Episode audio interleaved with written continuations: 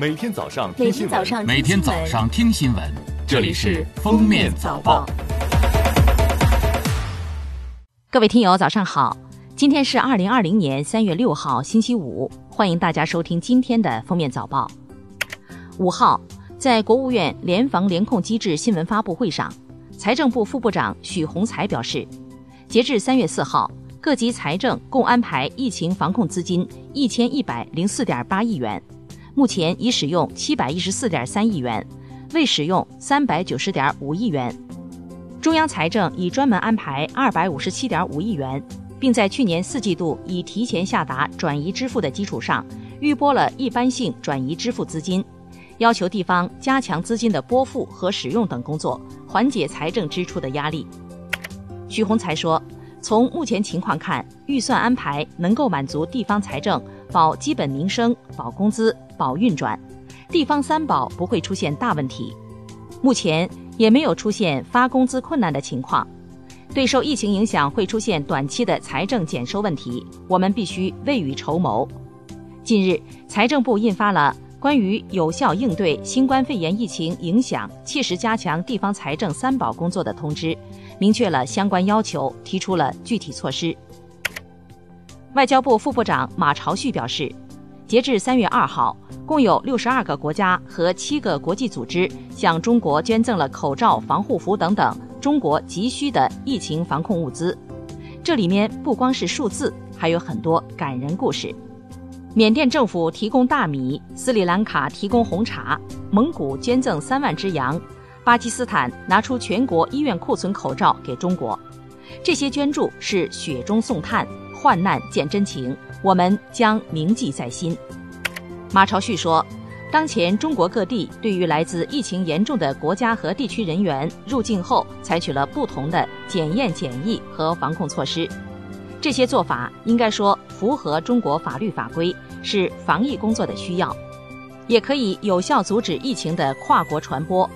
也将根据疫情形势发展及需要动态调整。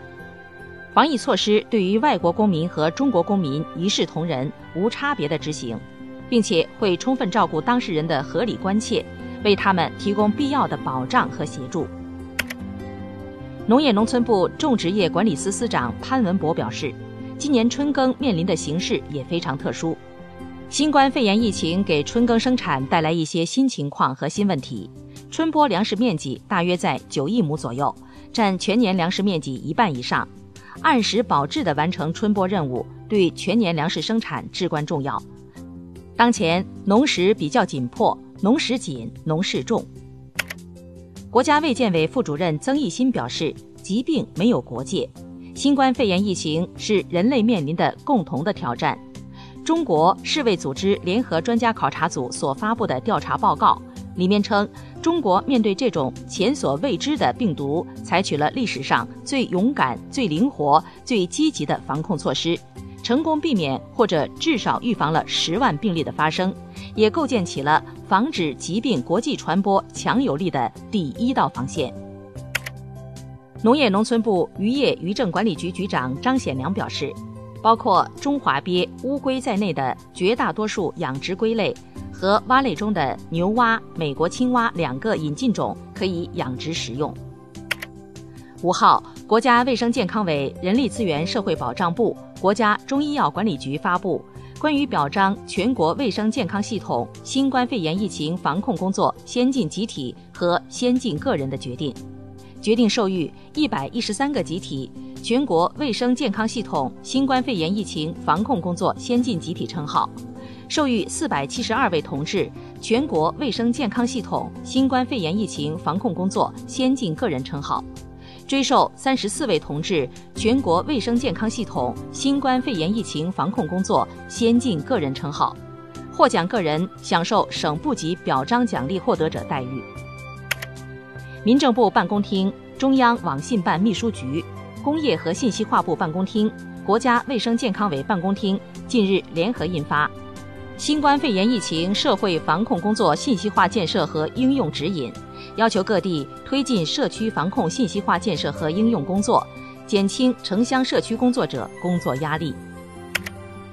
民政部日前印发指导意见，要求各地优先满足本区域生活不能自理且有集中供养意愿的特困老年人，因子女参加抗击疫情、因疫情接受隔离治疗等原因导致家庭无力照顾，确需返院和新入住的生活不能自理老年人机构养老服务刚需。五号上午，中超球队天津天海发布公告表示。俱乐部难以维持球队整个赛季的正常运营，即日起对外招募合适的转让对象，将以零元转让费的方式转让俱乐部百分之百股权。俱乐部估值约七亿元人民币。天津天海上赛季艰难从中超保级，但在冬季转会窗口中，队中已有超过十名球员离队。为遏制疫情蔓延，意大利政府决定从三月五号到三月中旬。关闭全国范围内所有学校，暂停所有教育活动，同时，包括意甲联赛在内的所有意大利境内体育赛事都必须空场进行，直至四月三号。韩国总理丁世军三月五号表示，从六号起，原则上全面禁止口罩出口。联合国前秘书长、秘鲁著名外交官哈维尔·佩雷斯·德奎利亚尔四号在首都利马去世，终年一百岁。国际奥委会主席巴赫表示，国际奥委会将允许每个参加东京奥运会的国家和地区，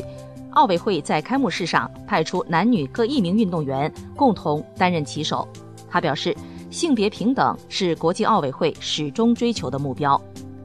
感谢收听今天的封面早报，明天再见。本节目由喜马拉雅和封面新闻联合播出。